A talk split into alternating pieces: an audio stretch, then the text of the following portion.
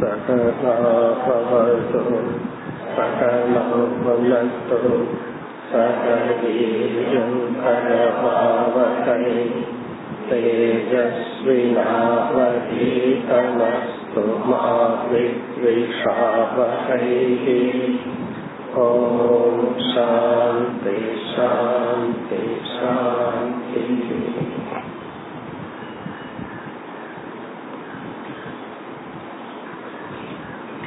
नापतिवद् श्लोकम् सर्पासमुद्धरेत् राजा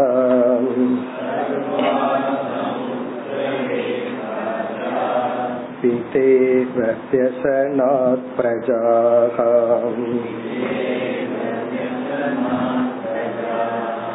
आत्मानमात्मना धीरक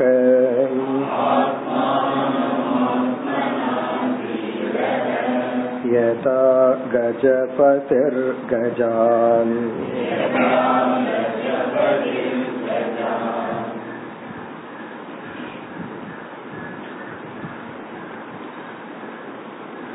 இல்லற தர்மத்தை பகவான் உபதேசித்துக் கொண்டு வருகின்றார் நாற்பத்தி நான்காவது ஸ்லோகத்தில் இல்லறத்தில் இருப்பவர்கள் பிரம்மச்சாரி வானப்பிரஸ்தன் சந்நியாசி இவர்களை மட்டும் பாதுகாக்க வேண்டும் என்பதில்லை. மற்ற இல்லறத்தில் இருப்பவர்களையும் இல்லறத்தில் இருப்பவர்கள் பாதுகாக்க வேண்டும். அதை கூறினார் பகவான்.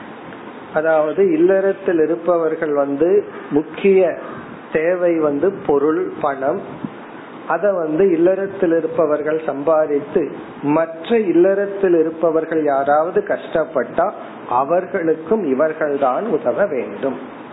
இதையெல்லாம் நம்ம பிராக்டிக்கலா பார்க்கிறோம். சில ஏழை குடும்பத்துக்கு இனி ஒரு குடும்பம் உதவி செய்து அவர்களை லிப்ட் பண்றத பார்க்கிறோம்.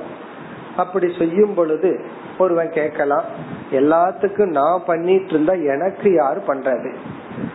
மற்ற குழந்தைகளை படிக்க வச்சுட்டு மற்ற ஏழை இல்லறத்தில் இருக்கிறவங்களையும் நான் பார்த்துட்டா எனக்கு ஒரு கஷ்ட காலம் வந்தா அது என்ன பண்றது? அதுக்கு இங்க பகவான் பிராமிஸ் பண்றார். அப்படி இருப்பவர்களுக்கு நான் உத்தரவாதம் தருகின்றேன். அவர்களை நான் காப்பாற்றுகின்றேன். சீதந்தி ஏ விப்ரம். சமுத்தரந்தி ஏ விப்ரம். யார் உயர்த்தி விடுகிறார்களோ உதவி செய்கிறார்களோ அவர்கள் சீதந்தம் தாழ்ந்து அழிந்து கொண்டு கஷ்டப்பட்டு இருக்கிற இல்லறத்தில் இருக்கின்றவர்களை யார் உயர்த்துகிறார்களோ நான் என்ன செய்கின்றேன்?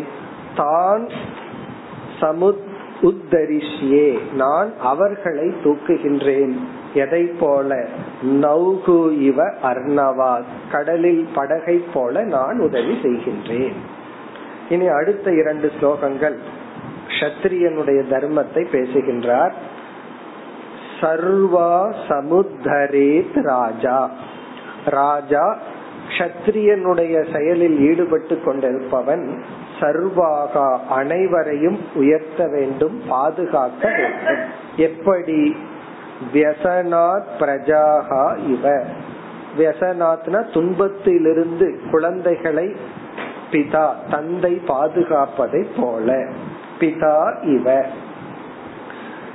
அப்ப ராஜா வந்து மற்றவங்களை பாதுகாக்கிறான் ராஜா தன்னை யாரு பாதுகாக்கிறதுனா இங்க வந்து பகவான் சொல்றார் ஆத்மானம் ஆத்மனா தீரக. நீ உன்னை பாதுகாத்து கொள்ள வேண்டும். அதாவது கத்திரியன் வந்து தன்னை பாதுகாத்து கொண்டு மற்றவர்களையும் பாதுகாக்க வேண்டும். நான் மற்றவங்களை பாதுகாப்பேன் என்ன பாதுகாக்கிறதுக்கு இனி ஒரு ஆள் வேணும்னு சொல்லக்கூடாது. இப்போ உன்னையும் நீ தான் பாதுகாத்துக்கணும். மற்றவர்களையும் நீ தான் பாதுகாத்துக்கணும். போலீஸ் வந்து வீட்டை பாதுகாக்கும். போலீஸ் ஸ்டேஷனை யாரு பாதுகாக்கிறது அது போலீஸ் தான் பாதுகாக்கணும். அதுக்கு உங்க வீட்டுல இருந்து ஆள் வரணும்னு சொல்லக்கூடாது. அப்படி நீ உன்னை பாதுகாத்துட்டு சமுதாயத்தையும் பாதுகாத்துக்கொள். மீண்டும் ஒரு எக்ஸாம்பிள் யதா கஜபதிகி கஜான். கஜான்னா யானைகளை குட்டி மத்த யானைகளை கஜபதிகின யானையினுடைய தலைவன். யானையினுடைய தலைவன் யானைக்குள்ளேயே அதெல்லாம் இருக்கு. யானைக்குள்ளேயே ஒருத்த வந்து மத்தவங்களை ஒரு யானை மத்த யானையை ப்ரொடெக்ட் பண்ணிட்டு இருக்கும். இப்ப கஜபதிக்குனா யானை கூட்டத்தில் இருக்கிற பெரிய யானை வந்து மற்ற யானைகளை பாதுகாத்துட்டு தன்னையும் எப்படி பாதுகாத்து கொள்கிறதோ. அதுதான் எக்ஸாம்பிள் குட்டி யானையை இது பாதுகாக்கும். இந்த யானையை யார் பாதுகாப்பான்னா தன்னையே அது பாதுகாத்து கொள்கிறது அது போல ராஜா இருக்க வேண்டும் இனி அடுத்த ஸ்லோகத்துல இப்படிப்பட்ட கஷத்திரியனுக்கு என்ன பலன் அதை பகவான் குறிப்பிடுகின்றார் நாற்பத்தி ஆறு एवं वितो नरपतिः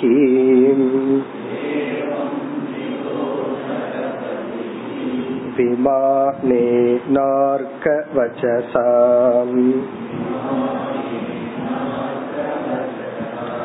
विधूयेहाशुभं कृत्स्नम्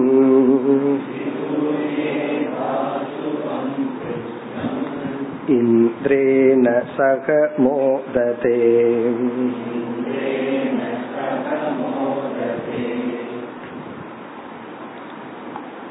இது ஒரு பல ஸ்லோகம் பலனை பற்றி பகவான் இடையில பேசுறார்.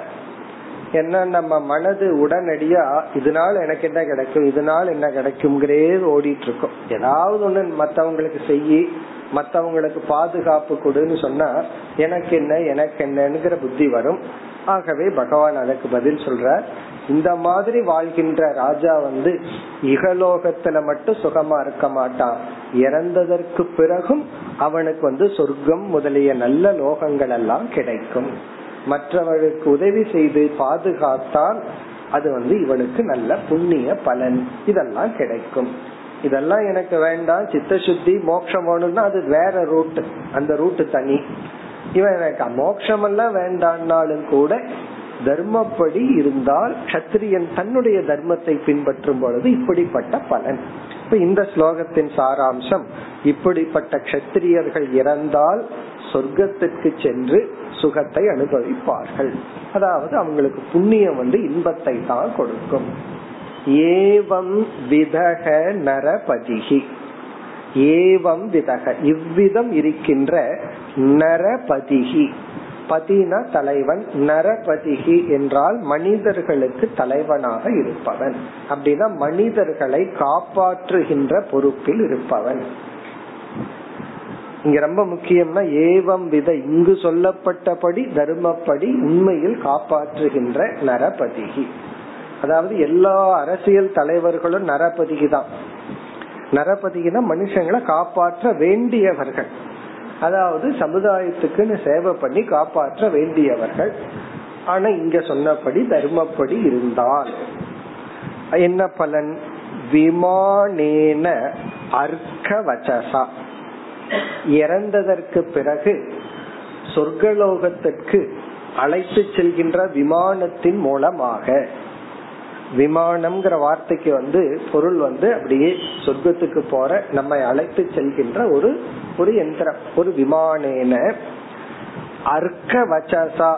அப்படி நம்மை அழைச்சிட்டு போகும்போது தேவதைகள் எல்லாம் அவனை புகழ்ந்து புகழ்மாரின்னு சொல்றமல்ல அப்படி புகழ்ந்து அப்படிப்பட்ட வார்த்தையினால அழைத்து செல்வார்களாம். அர்க்க வச்சஸ்ன வார்த்தைகள். அர்க்கனா சூரியனை போன்ற மிளிர்கின்ற அப்படின்னா நல்ல வார்த்தைகளினால். இவை இறந்ததற்கு பிறகு சாஸ்திரம் வந்து ஒரு ஜீவன் இறந்துட்டா ஜல சரீரம்னு ஒரு சரீரம் கிடைக்குதுன்னு சொல்லுது.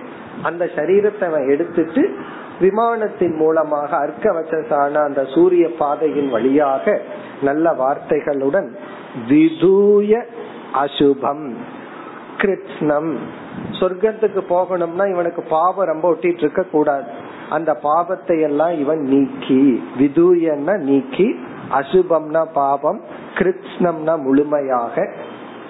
ஏன்னா சொர்க்கத்துக்கு போகும்போது பாப்பம் இருந்தா அங்க வேலை செய்யாது. ஏன்னா பாப்பம் இருந்தா அது துன்பத்தை அனுபவிச்சு ஆகணும். சொர்க்கத்துல அதுக்கு சான்ஸ் இல்ல. அப்ப அந்த பாவம் என்ன ஆகும்னா பாபம் கஷ்டப்படும். அதனால அந்த பாபம் எல்லாம் நீக்கி என்ன செய்கின்றான்? இந்திரேன சக மோததி. இந்திரனுடன் சுகமாக இருக்கின்றான். எதுவரை இந்த புண்ணியம் இருக்கும் வரை. இப்ப இந்த ஸ்லோகத்தின் சாராம்சம் ஒருவன் கஷத்திரிய தர்மத்தை பின்பற்றி அவன் அவனுடைய தர்மப்படி மற்றவர்களையும் தன்னையும் காத்து வாழ்ந்தால் இருக்கும்போது மட்டும் சந்தோஷமா இருக்கிறது இல்ல இறந்ததற்கு பிறகு நல்ல நிலைக்கு செல்கின்றான். இத்துடன் ஒரு விதமான தலைப்பு முடிகிறது.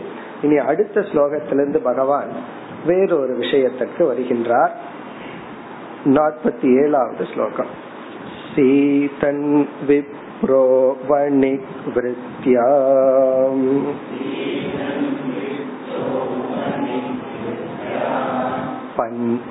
पञ्चैरेवापदं तरे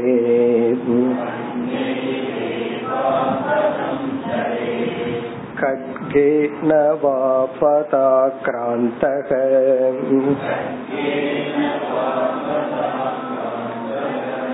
न सवृत्त्या कथञ्चन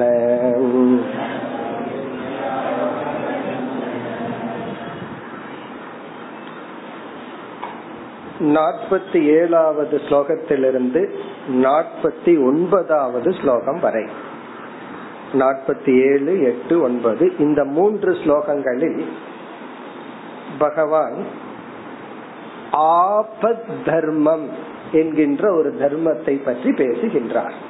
ஆபத் தர்மக. நம்ம ஏற்கனவே தர்மத்தை பல கோணத்துல பிரிச்சு படிச்சிருக்கிறோம். ஒரு விதமான தர்மத்துக்கு பேரு சாமானிய தர்மக.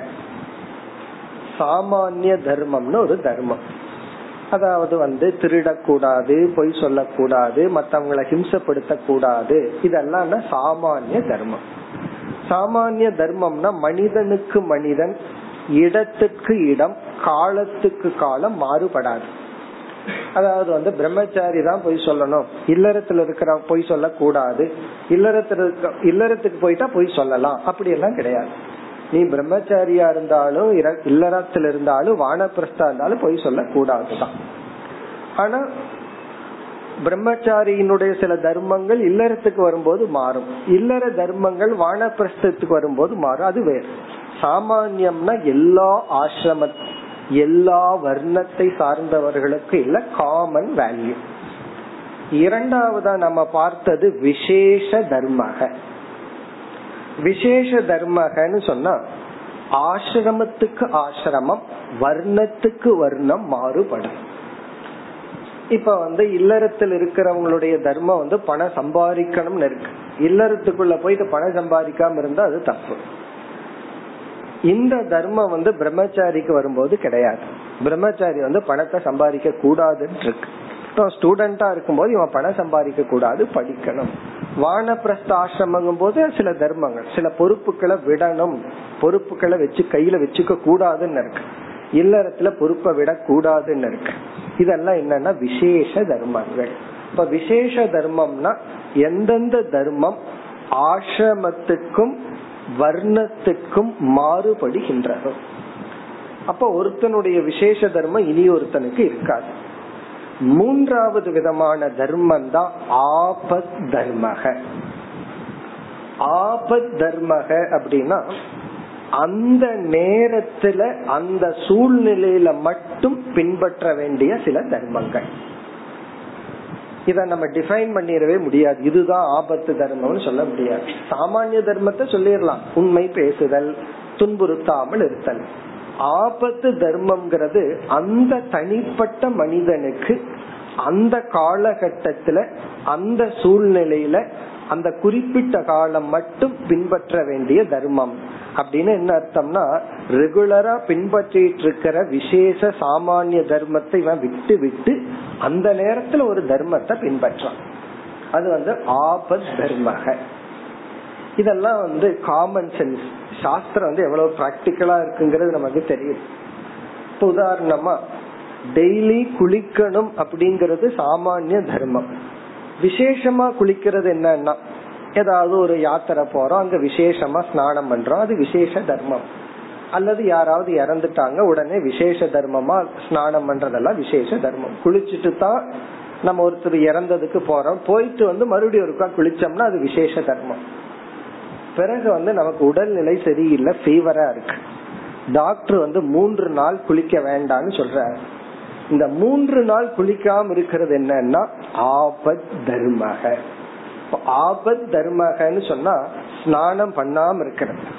சில பேர் லைஃப் பூரா இந்த ஆபத் தர்மத்தை எடுத்துக்குவாங்க இது எவ்வளவு நாள் தான் இது ஆபத் தர்மகனா இந்த சூழ்நிலையில் இந்த காலகட்டத்துல நான் வந்து இதை செய்யக்கூடாது. அது எது வரைக்கும்னா அந்த காலகட்டம் இருக்கிற வரைக்கும். அதே போல பாண்டவர்கள் வந்து அஜாத வாசம் ஒரு வருஷம் இருந்தாங்க. அப்ப வந்து அவரவர்கள் பிராமண வேஷத்திலிருந்து பிராமண தர்மத்தை பின்பற்றினார்கள். கத்திரியர்கள் வந்து பிச்சை எடுக்க கூடாது. ஆனா பாண்டவர்கள் வந்து என்ன செய்தார்கள்? சன்ய பிராமண வேஷத்தை போட்டுட்டு பிராமண வாழ்க்கை முறை வாழ்ந்தார்கள். பிச்சை எடுத்து வாழ்ந்தார்கள். இது என்னன்னா இது வந்து ஆபத் தர்மக அதே போல வந்து ஒரு ஒரு ஆசிரமத்தில் இருப்பவன் இனி ஒரு ஆசிரமத்தில் இருக்கிற தர்மத்தை எடுத்துட்டு பின்பற்றதெல்லாம் ஆபத் தர்மக. அவர்களுக்கு அந்த காலகட்டத்துல அது தர்மமா மாறுது. அப்படித்தான் அவர்கள் இருக்கணும். அதே போல வந்து துரோணாச்சாரியார் வந்து அவர் பிராமணனா பிறந்து அவர் வந்து யுத்தத்துக்கு வந்து கத்திரியனுடைய வேலையை செய்யறார். இப்படி நம்ம வந்து தர்மத்துல சில மாற்றங்களை பாக்கிறோம் இதெல்லாம் ஆபத் தர்மக. அதே போல சன்னியாசி வந்து வீட்டு சம்பந்தமா எந்த தொடர்பு வச்சுக்க கூடாதுன்னு இருக்கு. வீட்டுக்கு போக கூடாது இருக்கிறவங்களோட பேசக்கூடாது பழகக்கூடாது தங்கக்கூடாது வீட்டு சம்பந்தமா எந்த விதமான ரிச்சுவலும் பண்ணக்கூடாது. ஆதிசங்கரர் தன்னுடைய தாய்க்கு தானே செஞ்சு வச்சார். அப்ப இருக்கிறவங்க எல்லாம் அதை ஏற்றுக்கொள்ளவில்லை. எப்படி சன்னியாசி வந்து தன்னுடைய தாய்க்கு அந்திம கிரியை எல்லாம் பண்ணலான்னு? இது வந்து ஆபத் தர்மம். காரணம் என்னன்னா சங்கரர் வந்து வாக்கு கொடுக்கற. நான் வந்து உங்களை அம்மா கேக்குறா நான் உன்ன மனசார ஆசீர்வாதம் பண்ண அனுப்புறேன். ஆனா நீ தான் எனக்கு அந்திம கிரியை பண்ணணும். அப்ப இவருக்கு வாக்கு கொடுக்கறது வந்து சாமானிய தர்மத்தை விட விசேஷ தர்மத்தை விட முக்கியமான தர்மம். அது அதை விட மேலான தர்மம். இப்ப இதெல்லாம் என்னன்னா ஆபத் தர்மம். இப்ப ஆபத்து தர்மத்தை நம்ம பார்த்து உடனே பின்பற்ற கூடாது அது அந்த காலகட்டத்துல சூழ்நிலையில எடுத்துக்கொள்ள வேண்டிய தர்மம். அது எல்லா நேரத்திலும் எடுத்துக்கொள்ள வேண்டிய தர்மம் அல்ல இதெல்லாம் நம்மளும் லைஃப்ல ஃபாலோ பண்ணிட்டே இருக்கோம். இப்ப நம்ம ரோட்ல போகும்போது நம்ம போகும்போது எந்த சைடு நம்ம வெஹிக்கிள டிரைவ் பண்ணிட்டு போகணும்னு ஒரு ரூல் இருக்கு. கரெக்டா ஆப்போசிட்ல அதே சைடு ஒருத்தன் வர்றான்னு வச்சுக்கோங்க அவன் வந்து தப்பா வந்துட்டு இருக்கான் உடனே நான் தர்மத்தை எல்லாம் விட்டு மாறி போக மாட்டேன் அப்படின்னு சொல்லக்கூடாது. அப்ப நாம உடனே தப்பான ரூட்டுக்கு வந்து திரும்பி போறோம். அது என்னன்னா அது ஆபத் தர்மம். ஆபத் தர்மத்தையே நம்ம பின்பற்றிட்டு இருக்க கூடாது அப்ப ஒவ்வொரு ஸ்டெப்லயும் இந்த வேதாந்தம் படிச்சுட்டோம்னா அழகா பொய் எல்லாம் சொல்லலாம். யாராவது நாளைக்கு பொய் சொல்லிட்டா ஏன் பொய் சொல்லிட்டீங்கன்னு நம்ம பிடிச்சிட்டாங்கன்னு வச்சுக்கோமே. பொய் சொல்றதுக்கு பயமே தெரிஞ்சு போயிருமோ தெரிஞ்சுட்டா உடனே நம்ம வேதாந்தம் படிச்சதுனால சொல்லிடலாம். இது ஆபத்து தர்மத்தை பின்பற்றுங்க. அதனாலதான் கொஞ்சம் கேர்ஃபுல்லா வேதாந்தம் படிக்கணும்னு அர்த்தம். ஆபத்து தர்மத்தை பின்பற்றலாம் அதுவும் தர்மத்துக்கு உட்பட்டு இருக்கணும். ஆபத் அதர்மத்தை பகவான் நீங்க சொல்லல. ஆனா எல்லாம் ஆபத்து அதர்மத்தை தான் செய்கிறார்கள். அந்த நேரத்துல தனக்கு சாதகமா தர்மத்தை பேசினா அது ஆபத் அதர்மம். கர்ணம் பேசினான்ல இந்த நேரத்துல என்ன வந்து வில்லுல அடிக்க கூடாது நான் தேர் சக்கரத்துல இருக்கேன்னு சொல்லி. அவன் ஆபத் தர்மத்தை பேசுறான். அப்ப அர்ஜுனன் திருப்பி கேக்குறான் அபிமன்யு எல்லாம் கொல்லும் போது உனக்கு தர்மம் எங்க போச்சு? அப்ப உன்னை காப்பாற்றி கொள்ளணும்னா நீ தர்மத்தை பேசலாம். உனக்கு ஆபத்து இல்லைன்னா நீ வந்து வேற தர்மத்தை எடுத்துக்கலாம். அப்படி திருப்பி கேக்குறான். அவ்விதத்துல ஆபத் தர்மம்னா கிருஷ்ண பகவான் என்னென்னலாம் போர்க்களத்துல அட்டூழியம் பண்ணாரோ அதெல்லாம் ஆபத் தர்மம் தான் காரணம் என்ன? அந்த நேரத்துக்கு அதை பின்பற்றினாதான் மேலான தர்மத்தை நிலைநாட்ட முடியும். ஒரு சிறு அதர்மத்தை பின்பற்றுவதன் மூலம் பெரிய தர்மத்தை நம்ம நிலைநாட்ட முடியும்னா அந்த சிறு தர்மத்தை விட்டு விட்டு நாம் வாழ்ற முறைதான் ஆபத் தர்மக. இப்ப ஆபத் தர்மங்கிறத நம்ம எமர்ஜென்சின்னு சொல்றோம். எமர்ஜென்சினா என்ன? இந்த எமர்ஜென்சில இப்படித்தான். இப்ப டாக்டர் கிட்ட பேஷண்ட் போறான் சில சமயம் டாக்டர் பண்றத பார்த்தா மேல அனுப்புறதுக்கு பண்றாரோன்னு தோணும். இந்த ஹார்ட் அட்டாக் வந்தா உடனே குத்து குத்துன்னு குத்துவாரு. ஹார்ட்ட அது எதுக்குன்னா வந்த உடனே அதை செஞ்சா வச்சுக்குவோமே செய்ய மாட்டேன் பேஷண்ட் உள்ள வந்த உடனே டாக்டர் குத்த மாட்டார். அவனுடைய நில மூச்சு போகுமா போகாதான் இருக்கும்போது ஒரு ட்ரையல் பார்ப்பார். அது என்னன்னா ஆபத் தர்மாக. இப்படி எல்லா ப்ரொஃபஷனலையும் நம்ம லைஃப்லயும் நம்ம அறியாம பின்பற்றிட்டு வர்றதுதான். அத பகவான் இங்கு தெளிவுபடுத்துகின்றார். ஒரு பிராமணன் வந்து எந்த விதமான லைஃப் ஸ்டைலையும் எடுத்துக்கலாம். சத்திரியனா இருக்கலாம் வைசியனா இருக்கலாம். ஒரு ஆபத் தர்மம் வந்தால். இப்போ ஒரு பிராமணன் தொழில் பண்ணிட்டு இருக்கான். அவனுக்கு அது முடியல. உடனே அவன் கத்திரிய தர்மத்தை எடுத்துக்கலாம் வைசிய தர்மத்தை எடுத்துக்கலாம் அதே போல ஒரு கத்திரியன் பிராமண தர்மத்தை எடுத்துக்கலாம். இதெல்லாம் ஒரு ஆபத் தர்மம். இந்த மூன்று ஸ்லோகத்தின் சாராம்சம் என்னன்னா வர்ணாசிரமம்னு சாஸ்திரம் சொல்லி இருந்தாலும் அது வந்து அவரவர்களுடைய சூழ்நிலை காலத்துக்கு தகுந்தால் போல் தர்மத்தை நம்ம மாற்றி எடுத்து கொள்ளலாம்.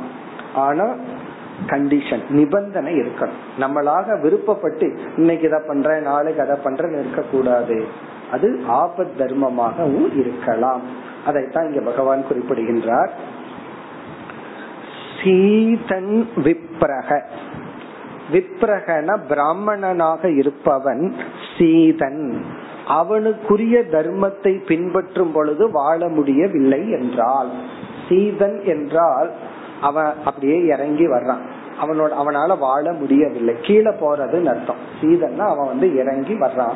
அப்படின்னு அவனால வாழ முடியவில்லை. எப்பொழுதுனா அவனுடைய தர்மப்படி வாழ முடியவில்லை. காலமெல்லாம் மாறி இருக்கு. அவனால அந்த தர்மப்படி வாழ முடியவில்லை. இப்போ ஒரு பிரீஸ்ட் ஃபேமிலியில பிறந்திருக்கான். அவன் வந்து பிரீஸ்டா தான் இருக்கணுங்கிற அவசியம் கிடையாது. ஏன்னா அந்த அளவுக்கு கோயில் எல்லாம் ஒன்னும் பெருசா இருக்கிறதுல அவனுக்கு விருப்பம் இல்லை. இப்ப அந்த லைஃப் ஸ்டைல்ல அவனால வாழ முடியவில்லை என்றால் பிறகு என்ன பண்ணலாமா?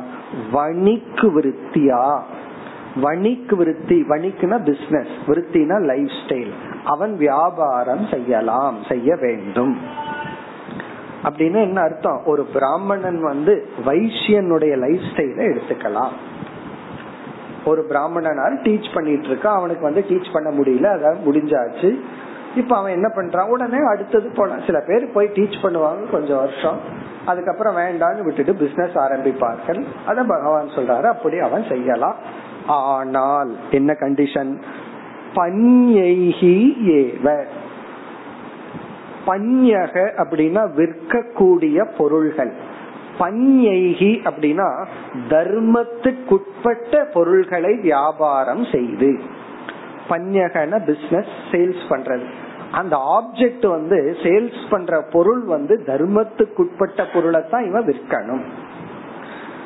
நான் வந்து வித்து உழைச்சு வித்து பணம் சம்பாரிச்சு தான் வாழ்றேன்னு சொல்லி இவன் வந்து கஞ்சா செடியை விற்கிறான்னு வச்சுக்குவாங்க ஒருத்தர் ஃபாரஸ்ட்ல இருக்கிறவர் சொன்னார் அதாவது வந்து இந்த கஞ்சா போதை பொருள் செடி வந்து குழந்தைய போல அதை பாதுகாக்கணுமா? அவ்வளவு கஷ்டமா. அதை வளர்க்கறது உருவாக்குறது. தெரியாம வளர்த்தணும் அது வேற விஷயம். செகண்ட் வந்து அவ்வளவு பாதுகாப்பு கொடுக்கணும்? அவ்வளவு கஷ்டப்படணும்னா. அப்ப அவன் சொல்லுவான் நான் ரொம்ப கஷ்டப்பட்டு உழைச்சி இதை உருவாக்கி விக்கிறேன். அப்படின்னு அவன் சொல்லக்கூடாது. பன்யக அப்படின்னு சொன்னா பஞ்ச யோக்கியம் அர்த்தம். அதாவது விற்பதற்கு யோக்கியமான தர்மத்துக்குட்பட்ட பொருள்களைத்தான் இவன் வியாபாரமாக செய்ய வேண்டும். பஞ்சேகி ஏவ வணிகிருத்தியா அதாவது தர்மத்துக்குட்பட்ட தர்மத்துக்குட்பட்ட மட்டும் கிடையாது. அந்த சமுதாயம் அந்த கவர்மெண்ட் வந்து அலோவ் பண்ணணும். அது கவர்மெண்ட் அலோவ் பண்ற அந்த பொருள்களை வியாபாரம் செய்து ஆபதம் தரேன். அவனுக்கு வர்ற கஷ்டத்தை நீக்கி கொள்ளலாம். ஆபதம்னா அவனுக்கு என்ன கஷ்டம் வரும்? பண கஷ்டம் தான் அதை அவன் நீக்கி கொள்ளலாம். அப்படின்னா பிராமணனா பிறந்தவர்கள் வந்து வெறும் பிராமண தர்மம் தான் பண்ணணுங்கிறது கிடையாது. நம்ம பிறப்பின் அடிப்படையிலேயே பேசிட்டு வரல. குணத்தின் அடிப்படையில பேசிட்டு வர்றோம். அப்படி இருந்தும் அவனுடைய லைஃப் ஸ்டைல மாற்றி கொள்ளலாம். பிறகு வந்து இந்த பிராமணன் தேவைப்படும் பொழுது கத்திரிய தர்மத்தையும் பின்பற்றலாம். அதை கூறுகின்றார் கட்கேனவா ஆபதா கிராந்தக. ஆபதா கிராந்தகன்னா இவனுக்கு வந்து மேலும் கஷ்டங்கள் எல்லாம் வரும் பொழுது ஒரு இக்கட்டான சூழ்நிலை வரும் பொழுது ஆக்ராந்தகன்னா பிடிபட்டு விட்டான். ஆபதம்னா ஆபத் அப்படின்னு சொன்னா கஷ்டமான சூழ்நிலை.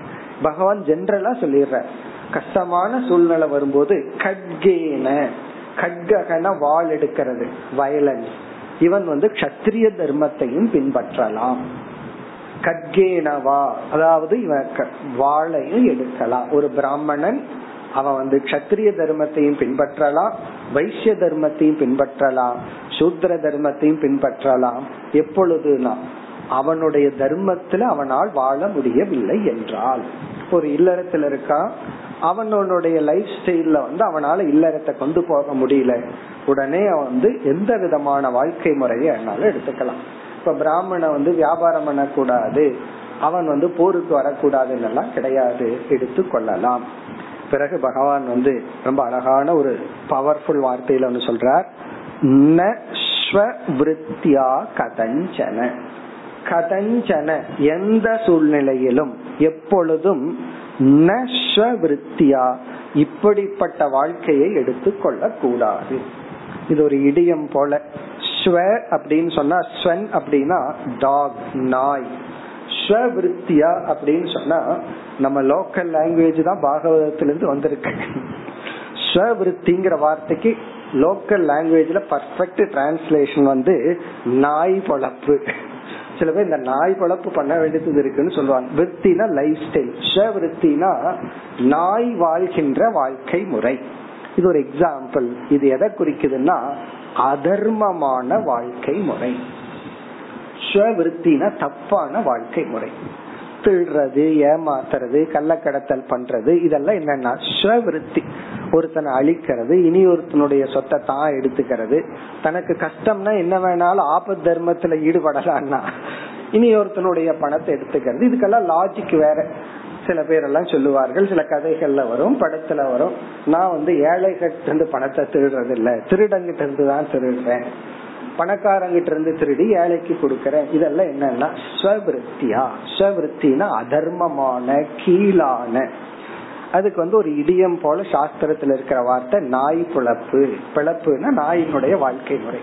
இந்த நாய்கிட்ட எந்த கெட்ட குணத்தை பார்த்து இப்படி ஒரு எக்ஸாம்பிள் வந்ததோ பொதுவா நாய்க்கு பல நல்ல குணம் இருக்குன்னு சொல்லுவார்கள். நாயிட இருக்கிற ஒரு கெட்ட குணம் வந்து இன துரோகின்னு சொல்லுவார் இனி ஒரு நாய் சாப்பிடறத இனி ஒரு நாய் பார்த்துட்டு சந்தோஷமா இருக்காரு தனக்கு பசிக்குதோ இல்லையோ வேறொன்னு ஒண்ணு சாப்பிடக்கூடாது. தன்னுடைய இனத்துக்கு தானே ஒரு துரோகியா இருக்கும். அப்படி வேணா மனிதன் வந்து மனித இனத்துக்கு துரோகம் பண்ணிட்டு வாழக்கூடாது. நம்ம எல்லாம் மனுஷனா இருக்கிறோம். இனி ஒரு மனிதன் நம்மனால அழிஞ்சு போக கூடாது மேபி அந்த ரீசன்ல இருக்கலாம். அல்லது எந்த காரணமோ? ஸ்வவிருத்தியா. இந்த நாய் பிழைப்பு. அதாவது அதர்மமான வாழ்க்கையை எப்பொழுதும் எடுத்துக்கொள்ள கூடாது அதாவது நான் பண கஷ்டத்தினாலதான் இப்படி கீழான வாழ்க்கை வாழ்றேன் அப்படின்னு பண கஷ்டத்துக்கு ஒரு ஜஸ்டிபிகேஷன் கொடுத்துட கூடாது பண கஷ்டம்னா நீ வியாபாரம் பண்ணி ஏதாவது பண்ணி நேர்மையாரு அல்லது யார்கிட்டயாவது வேலை செஞ்சு பழைச்சுக்கோ. ஆனால் அதர்மமான வாழ்க்கைக்கு போகாதே. அதுதான் இங்க கருத்து. நீ இதே கருத்து தான் மீண்டும் பகவான் அடுத்த இரண்டு ஸ்லோகங்களில் கோருகின்றார் நாற்பத்தி எட்டு. वैश्यवृत्त्या तु राजन्यक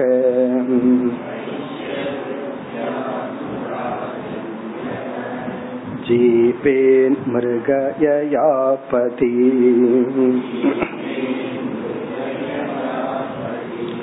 चरेत्वा विप्ररूपेण।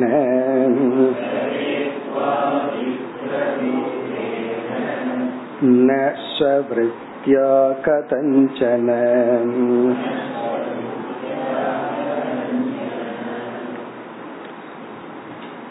எப்படி ஒரு பிராமணன் அவனுடைய லைஃப் ஸ்டைல் டீச் பண்றது பூஜை பண்ணி வைக்கிறது யாகம் பண்ணி வைக்கிறது இந்த லைஃப் ஸ்டைல்ல வாழ முடியவில்லைன்னா அவன் வந்து வியாபாரம் பண்ணலாமோ அதே போல வைசியன் கத்திரியர்கள் அவர்களும் பிராமண தர்மத்தை எடுத்து கொள்ளலாம் யார் எந்த தர்மத்தை வேண்டுமானாலும் எடுத்துக்கொண்டு வாழ்வதுங்கிறது ஆபத் தர்மக. அதுக்கு பெஸ்ட் எக்ஸாம்பிள் வந்து பாண்டவர்களுடைய அஜ்ஞாத வாசம் தான் அப்படியே தர்மத்தை மாறி அவர்கள் அந்த காலத்துல வாழ்ந்தார்கள். ஏன்னா அப்படி ஒரு காலகட்டம் அவர்களுக்கு சூழ்நிலை வந்துச்சு. உடனே அவர்கள் ஆபத் தர்மத்தை எடுத்துக்கொண்டார்கள். பிறகு அதே தர்மத்துல வாழல. அந்த சூழ்நிலை போன உடனே அவர்களுடைய ஒரிஜினல் தர்மத்தை எடுத்துக்கொண்டார்கள். அதுதான் இங்கு சொல்லப்படுகிறது. வைஷ்ய விருத்தியாத்து ராஜன்யக. ராஜன்யகன ராஜாவாக இருப்பவன் வைஷ்ய விருத்தியா ஜீவே. அவர்கள் வைஷ்ய விருத்தியை எடுத்து கொள்ளலாம். ஒரு ஆபத் தர்மமாக எடுத்துக்கொள்ளலாம் வியாபாரம் பண்றதும் ஒரு ராஜா செய்யலாம். அல்லது மிருகயா ஆபதி. மிருகங்களை கொன்று அதை புசித்தும் அவர்கள் வாழலாம். இதெல்லாம் ஆபதி. ஆபத்தினா ஆபத்தில் இருக்கும் பொழுதுதான். எல்லா நேரத்திலயும் கிடையாது. ஆபதி மிருக விருத்தியா சரேத்துவா விப்ர ரூபேன அல்லது பிராமணர்களுடைய தர்மத்தையும் எடுத்து கொள்ளலாம். ஒரு ராஜா வந்து பிராமண தர்மத்தையும் எடுத்துக்கலாம் வைசிய தர்மத்தை எடுத்துக்கலாம். விப்ர ரூபேனா பிராமண தர்மத்தையும் எடுத்து கொள்ளலாம். நீ வந்து வைசியனாச்சே பூஜை பண்ணி வைக்க கூடாது டீச் பண்ண கூடாதுன்னு சொல்லக்கூடாது. அதையும் எடுத்து கொள்ளலாம். பிறகு மீண்டும் பகவான் எச்சரிக்கிறார். நஸ்வருத்தியா கதஞ்சன. கதஞ்சன எந்த சூழ்நிலையை முன்னிட்டும் நஸ்வருத்தியா. ஸ்வருத்தினா கீழான அதம விருத்தியா. கீழான வாழ்க்கையை அதர்மமான வாழ்க்கையை மற்றவர்களை அழிக்கின்ற வாழ்க்கையை எடுத்துக் கொள்ளக்கூடாது. ஒரு மனித இனம் மனித இனத்தினால அழியக்கூடாது. வேற ஏதாவது காரணத்துல அழியலாம். ஆனா மனுஷனே மனுஷனை அழிச்சிக்க கூடாது அதுக்காகத்தானே சொசைட்டி எல்லாம் அத பகவான் கூறுகின்றார் இனி அடுத்த ஸ்லோகத்துல வைசியன் சூத்ரன் இவர்கள் எந்த தர்மத்தை வேண்டுமானாலும் ஆபத்துல எடுத்துக்கலாம்னு சொல்ற நாற்பத்தி ஒன்பது शूद्रवृत्तिं भजेत् वैश्यः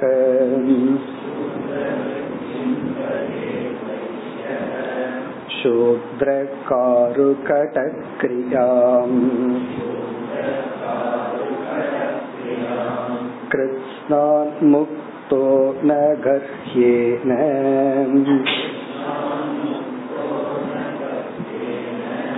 वृत्तिं लिप्सेत कर्मणा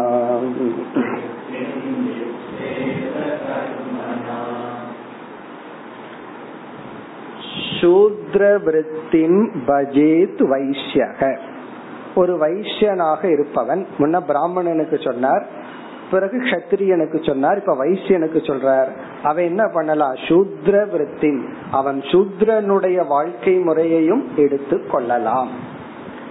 இந்த பகுதியில நம்ம ஏற்கனவே பார்த்தோம். சூத்ரன்கிற சொல் வந்து பகவான் எந்த அர்த்தத்துல சொன்னார்? யாருக்கு சரீரத்துல அபிமானம் இருந்து உடலளவுல தான் செயல்பட முடியும் விஜயானமய கோஷத்தை பயன்படுத்த முடியாது புத்தி சரியா வேலை செய்யல உடல்ல தான் அவங்க எக்ஸ்பிரஸ் பண்ண முடியும்னா அவர்கள் எல்லாம் அதுக்கு தகுந்த வாழ்க்கை முறை எடுத்துக்கொள்கிறார்கள். பிறகு நான்கு தர்மத்தை சேர்ந்தவர்களுக்கும் சாமானிய தர்மம் பொது அப்படின்னு சொன்னார். அப்படி சூத்ர விருத்தியை விருத்தினா லைஃப் ஸ்டைல் அதாவது உடல் ரீதியா உழைச்சி செய்யற. இவனால பிசினஸ் பண்ண முடியல. அப்ப என்ன பண்ணணும்னா வேற ஒருத்தன் பிசினஸ் பண்ணிட்டு இருந்தான்னா அவனுக்கு போய் கணக்கு எழுதிட்டோ வேலை செஞ்சுட்டோ. இப்ப நம்ம கணக்கெடுத்து பார்த்தோம்னா எவ்வளவு பேர் இண்டிபெண்டா பிசினஸ் பண்ணிட்டு இருக்காங்க எவ்வளவு பேர் ஜாப்ல இருக்காங்கன்னு பார்த்தா தொண்ணூறு சதவீதம் சூத்திரன் தான் யார் இண்டிபெண்ட் பிசினஸ் பண்ணிட்டு இருக்கா?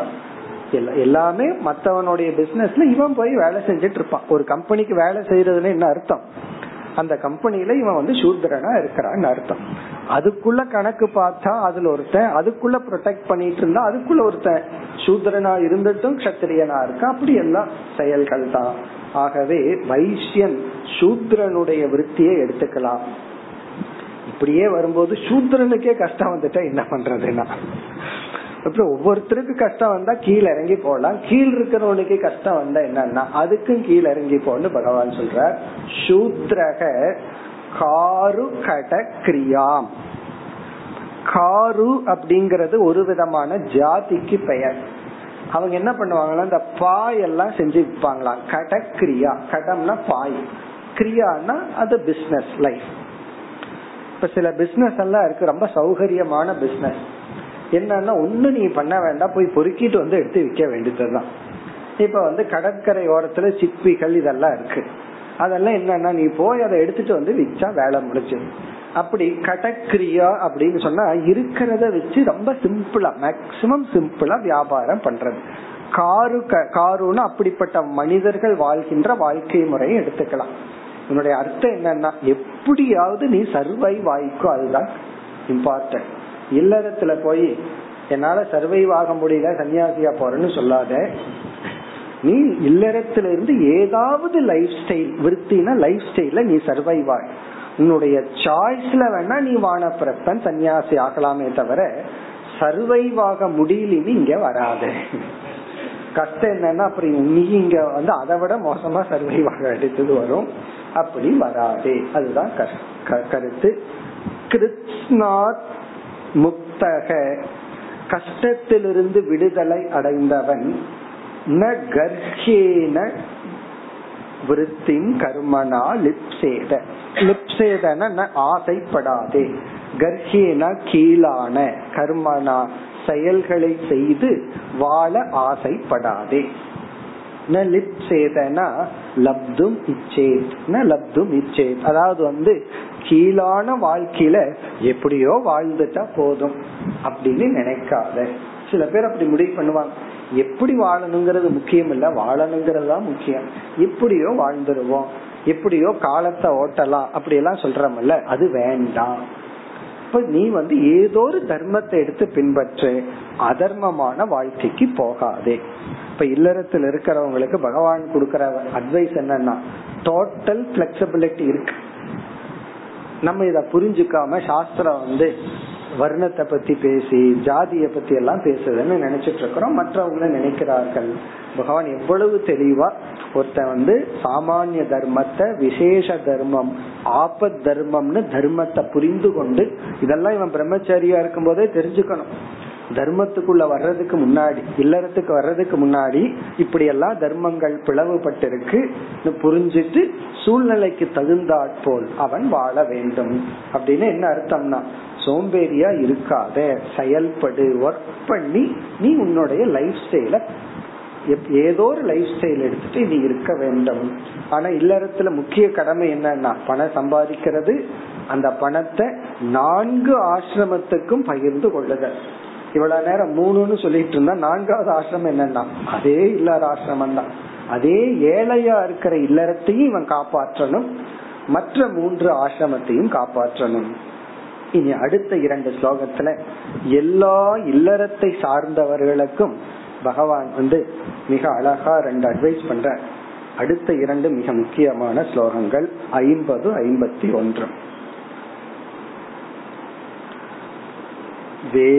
वेदाध्यायस्वधा स्वाहा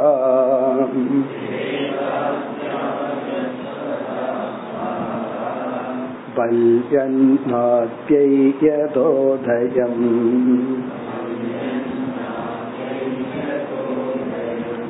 देवर्षि पितृभूतानि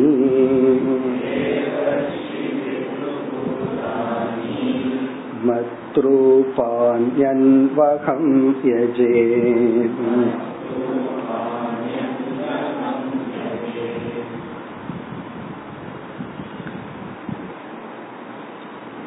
இந்த இரண்டு ஸ்லோகங்கள் ஐம்பது ஐம்பத்தி ஒன்று இந்த இரண்டு ஸ்லோகங்களில் இல்லறத்தில் இருப்பவர்களுக்கு சாமான்யமான தர்மத்தை பகவான் குறிப்பிடுகின்றார் அதாவது சாமான்யம்னா எல்லா இல்லறத்தில் இருப்பவர்கள்.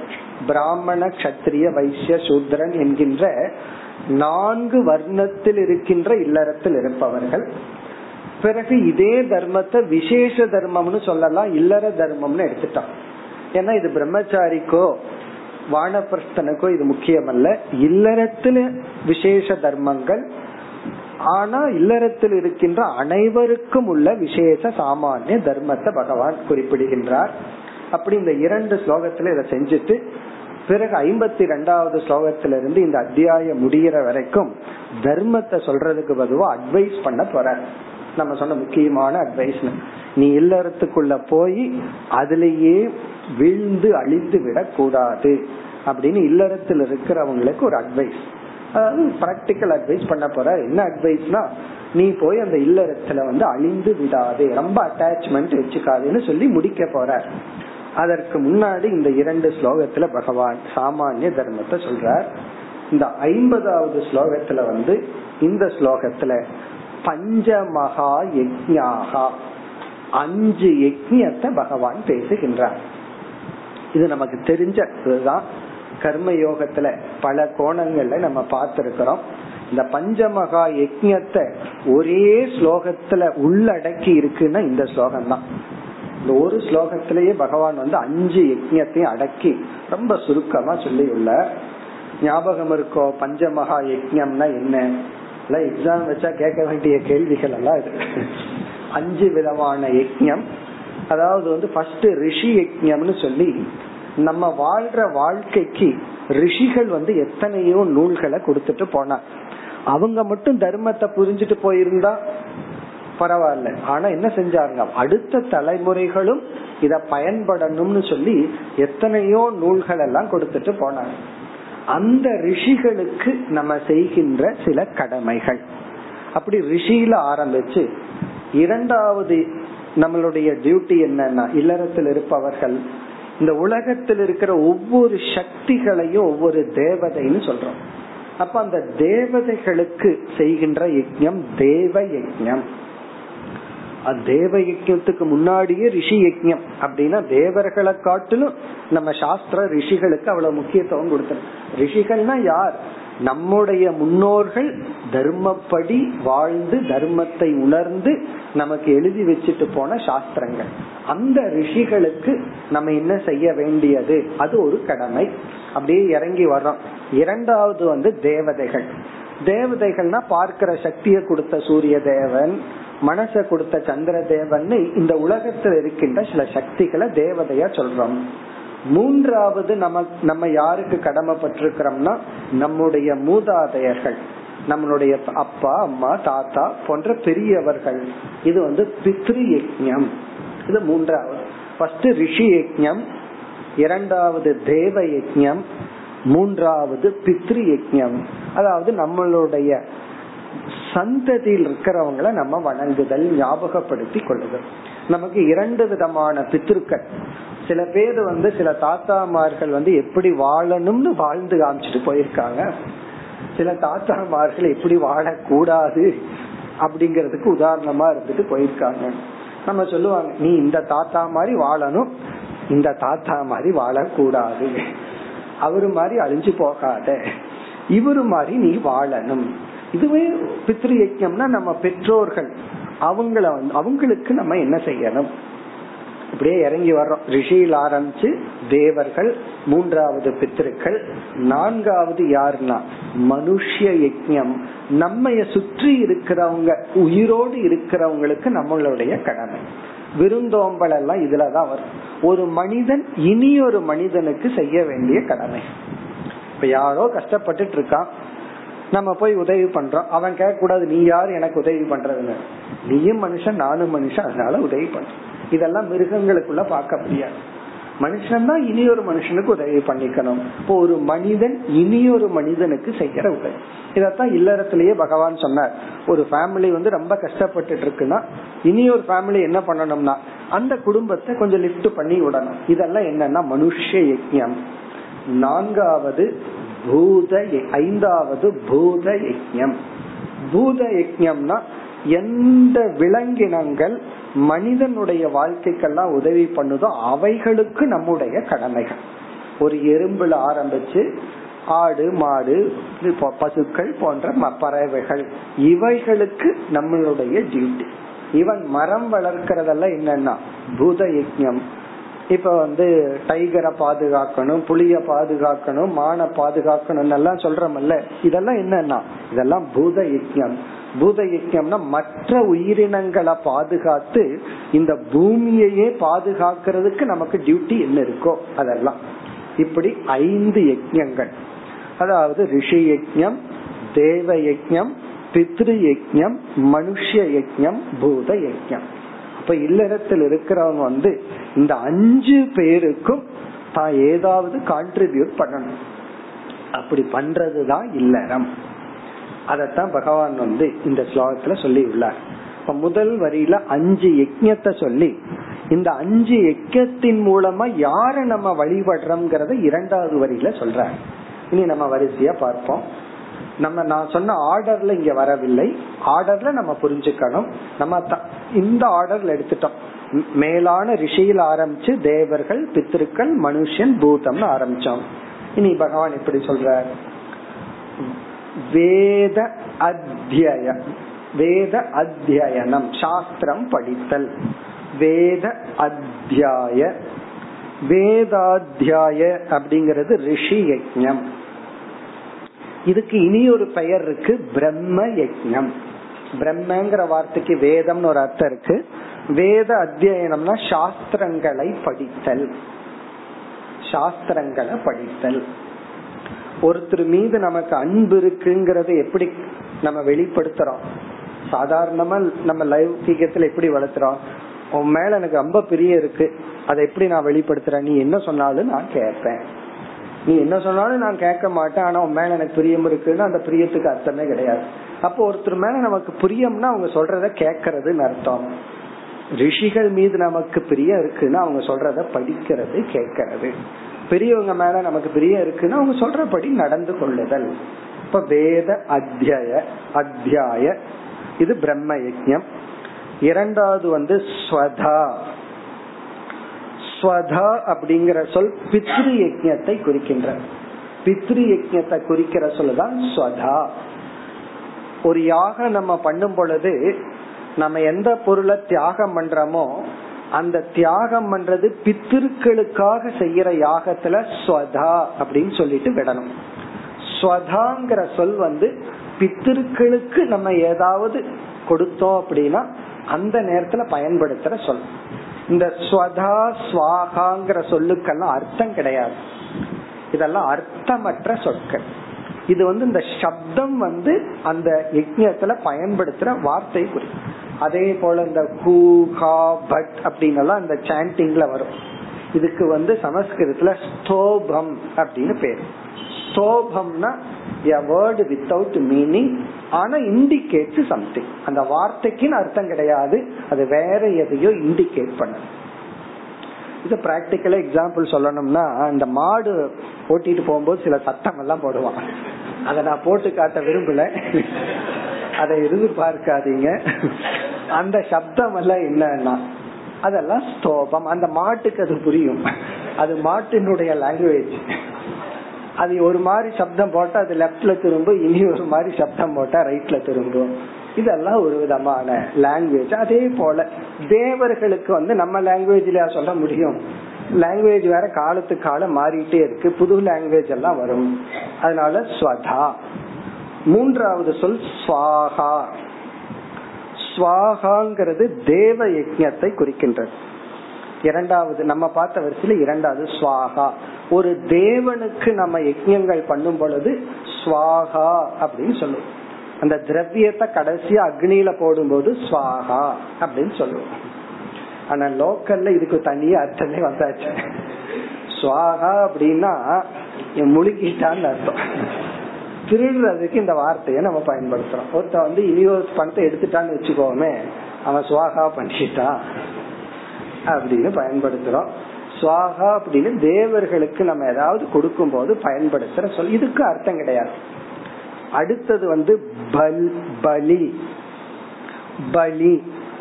பலி அப்படின்னு சொன்னா மிருகங்களுக்கு நம்ம கொடுக்கற உணவுக்கு பேரு பலி. மிருகங்களுக்கு கொடுக்கற மிருகத்தை சாப்பிடுறதுக்கு பேர் பலி அல்ல. சில பேர் பலி கொடுக்கறன்னு அதை அடிச்சு சாப்பிட்டு இருப்பான். அது கிடையாது. அது லோக்கல்ல அர்த்தம். இங்க பலின்னு சொன்னா மிருகங்களுக்கு கொடுக்கற உணவு. இப்ப ஆடு மாடுகளுக்கெல்லாம் நம்ம உணவு கொடுக்கறமே அதுக்கு பேரு பலி. பலி கொடுக்கறதுன்னா அதுதான் உண்மையான அர்த்தம். மிருகங்களுக்கு கொடுக்கற உணவு பலிங்கிறது போய் மிருகத்தை அடிச்சு சாப்பிடுறது பலின்னு ஆரம்பிச்சு அவர் பலி கொடுக்கிறார் அப்படின்னா மிருகத்தை அடிக்கிறார் அர்த்தம். தலைகீழ மாறியாச்சு. அப்ப பலி அப்படின்னு சொன்னா மிருகத்துக்கு படைக்கிற உணவுகள் மிருகத்துக்கு செய்யறதெல்லாம் பலி கொடுத்தல். இவன் கோலம் போடுறமே அரிசி மாவுல கோலம் போடுற அதுவே பலிதான். எறும்புகளுக்கெல்லாம் நம்ம கொடுக்கற உணவு பலி. பிறகு மனுஷனுக்கு கொடுக்கற உணவு அடுத்த சொல் அன்னாத்யி அன் ஆத்தியன எக்ஸெட்ரா அன்னம். ஒரு மனிதன் இனி ஒரு மனிதனுக்கு செய்யற உதவிக்கு பேரு கொடுக்கற உணவுக்கு பேரு அன்னம். அதனாலதான் அன்னதானம் அப்படின்னு எல்லாம் பேர் வந்துச்சு. பலிதானம்னு வரல. மிருகத்துக்கு கொடுத்தா அது பலிதானம். மனுஷன் மனுஷனுக்கு கொடுத்துட்டா அன்னதானம். இப்ப அன்னம்ங்கிறது மனுஷ யஜ்யம். ஆத்யி இந்த இவைகள் மூலமாக. அதாவது இப்படிப்பட்ட பஞ்ச மகா யஜ்யம். இப்படி ஒரே லைன்ல பகவான் வந்து அஞ்சு யஜ்யத்தை அடக்கிட்டார். வேதாத்தியாய ஸ்வதா ஸ்வாகா பலி அன்னாத்யி பிறகு எவ்வளவு தூரம் பண்றது? அத மிக அழகா சொல்றார். யதோ யதா உதம் யதோதயம். யதோதயம் அப்படின்னு சொன்னா யதா உதம் அப்படின்னா அவரவர்கள் சக்திக்கு உட்பட்டபடி பண்ணணும். யதோதயம்னு சொன்னா அவங்கவங்கனால முடிஞ்ச அளவுதான் இந்த யஜ்யங்களை பண்ணணும். அதாவது வந்து இவ்வளவுதான் பண்ணணுங்கிறது கிடையாது. ஒரு மனிதன் இந்த அஞ்சு பேர்த்துக்கு ஏதாவது கான்ட்ரிபியூட் பண்ணணும். எவ்வளவு பண்றதுங்கிறது அவரவர்களுடைய சக்திக்குட்பட்டு. ஒருத்தனுக்கு வந்து பொருளாதாரத்துல ரொம்ப ஏழ்மையா இருந்தா அவன் வந்து இந்த அஞ்சு பேர்த்துக்கும் பண ரீதியா ஒண்ணுமே பண்ண வேண்டாம். உடல் ரீதியா ஏதாவது பண்ணலாம். புஸ்தகத்தை பாதுகாக்கல ஏதாவது பண்ணலாம். ஒருத்தனுக்கு உடல் ஆரோக்கியம் இல்ல பணம் இருக்கு. அவன் என்ன பண்ணலாம்? பண ரீதியா ஏதாவது பண்ணலாம். அவர் அவர்களுக்கு என்ன வெல்த் இருக்கோ எது இருக்கோ அதன் மூலமா அவர்கள் செய்யலாம். இதுக்கு மேல இப்படி பிளெக்சபிளா சொல்ல முடியும் பகவான். இனி இரண்டாவது வரியில இந்த யஜ்யம் யாரை குறிச்சுன்னு சொல்றார். அதுல வரிசையா சொல்றார். தேவ ரிஷி பித்ரு பூதானி இங்கேயும் மிக முக்கியமான அழகான கருத்தை சொல்ற. தேவ தேவர்கள் சுவாகாங்கிறது தேவர்களை குறிச்ச யஜ்யங்கள் அடுத்தது ரிஷி வேத அத்தியனம் சாஸ்திரம் படிக்கிறது. இதெல்லாம் ரிஷிகளை குறித்தது. பித்ரு ஸ்வதா என்ற சொல்லினால் குறிப்பிடப்பட்ட பித்ரு யஜ்யங்கள் பூதானிங்கிற சொல்லுல மனிதனும் மிருகமும் சேரப்படி உயிரினங்கள். பூதானின உயிரினங்கள். இந்த உயிரினத்துல மனித உயிரினமும் மற்ற உயிரினங்களும். பூதானி. இப்ப இங்க பூதானிங்கிறதுல ரெண்டு பேர். மனுஷனும் மற்ற ஜீவராசிகளும். அது மனுஷ யஜ்யம் பூத யஜ்யம் பிறகு மற்றவர்கள். சரி அடுத்த கேள்வி வருது. இவைகளுக்கெல்லாம் நான் ஏன் பண்ணணும்? இந்த அஞ்சு பேர்த்துக்கு எனக்கு என்ன கடமை இருக்கு? இங்கதான் பகவான் ஒரு பெரிய ரகசியத்தை சொல்றார். மத் ரூபாணி. இவர்கள் எல்லாமே என்னுடைய சொரூபந்தான். நானே இந்த அஞ்சு ரூபமா இருக்கேன்னு சொல்றேன் தேவர்களா நான் தான் இருக்கிறேன். ரிஷிகளா நான் தான் இருக்கிறேன். பித்திருக்களா நான் தான் இருக்கிறேன். மனிதனாக நான் தான் இருக்கிறேன். விலங்கினங்களாகவும் நான் தான் இருக்கிறேன். மத் ரூபாணி இவைகளெல்லாம் என்னுடைய சொரூபந்தான் நீ இவைகளுக்கு செய்யறது எனக்கு செய்யறது தான் அடுத்த சொல் அன்வகம். அன்வகம்னா ஒவ்வொரு நாளும். உன்னுடைய எவ்ரி டே இவங்களுக்கு யாருக்காவது ஏதாவது ஒண்ணு செய்யாம அந்த நாள் கடந்துட கூடாதான் இந்த அஞ்சு பேர்த்துல யாருக்காவது ஏதாவது ஒண்ணு செய்யாம ஒரு நாள் கடந்துட கூடாது ஒரு ஸ்லோகத்தை எடுத்து படிச்சிட்டோம்னா ரிஷி யஜ்யம் ஓவன் யாராவது ஒரு மனுஷனுக்கு உணவு கொடுத்து ஒரு எறும்புக்காவது ஏதாவது ஒரு ஹெல்ப் பண்ணிட்டு அந்த யஜ்யம் ஓவர் அன்வகம்னா டெய்லி அகக அப்படி அகம்னா இந்த இடத்துல டே அணுனா எவ்ரி டே இங்க அகம்ங்கிறது நான் அர்த்தம் அல்ல அகம் இன்டிக்ளைனபிள் அகம்ங்கிற அகக டே அணுனா எவ்ரி எல்லா நாளும் ஏதாவது ஒரு யஜ்யத்தை செய்தாக வேண்டும். அப்போ ஒரு இல்லறத்துல இருக்கிறவன் வந்து இந்த ஏதாவது ஒரு பஞ்ச மகா யஜத்தை கண்டிப்பாக செய்தாக வேண்டும். இப்ப இந்த ஸ்லோகம் தான் இல்லறத்தில் இருக்கின்ற எல்லா மனிதர்களுக்கும் இதுல வந்து மற்ற ஆசிரமத்துக்கு போயிட்டா சிலதெல்லாம் கிடையாது. பிரம்மச்சாரி வந்து மத்தவனுக்கெல்லாம் பண்ண முடியாது. அவனே பிச்சை எடுத்து சாப்பிட்டு இருக்கான் அவன் எப்படி இனி ஒரு மனிதனுக்கு உதவி பண்ண முடியும்? வானப்பிரஸ்தாசம்னா ரிட்டையர்மெண்ட் ஆயாச்சு. அவன் மற்றவங்களை சார்ந்து இருக்கிறான் சன்னியாசி அதை விட அவனுக்கு ஒண்ணு இல்லை. ஆகவே இல்லறத்தில் இருக்கிறவர்கள் தான் எல்லாத்துக்கும் இந்த ஐந்து விதமாக இருக்கின்ற இறைவனை வணங்க வேண்டும். இனி அடுத்த ஸ்லோகத்தின் சாராம்சம் வந்து பணத்தை தர்மப்படி சம்பாதிக்கணும். அதுதான் சாராம்சம். நீ பணம் சம்பாதி ஆனா அது தர்மத்துக்கு உட்பட்டு அந்த பணத்தை சம்பாதிக்கிறது கடமை. தர்மத்துக்கு அப்பாற்பட்டு சம்பாதிக்கிறதா தப்பே தவிர தர்மத்துக்கு உட்பட்டு சம்பாதிக்கணும்னு சொல்லி இல்லற தர்மத்தை முடிவு பண்ணி பிறகு அடுத்ததுக்கு அடுத்த ஸ்லோகத்திலிருந்து ஒரு அட்வைஸ் பண்ற அட்வைஸ்னுடைய சாராம்சம் ஓவர் அட்டாச்மெண்ட் வேண்டாம். நீ இல்லறத்துக்குள் இருந்தாலும் உறவினர்கள் இடத்துல அதிகமாக பற்று கொள்ளாதேன்னு சொல்லி முடிக்க போறார். அடுத்த வகுப்பில் நாம் தொடர்வோம்.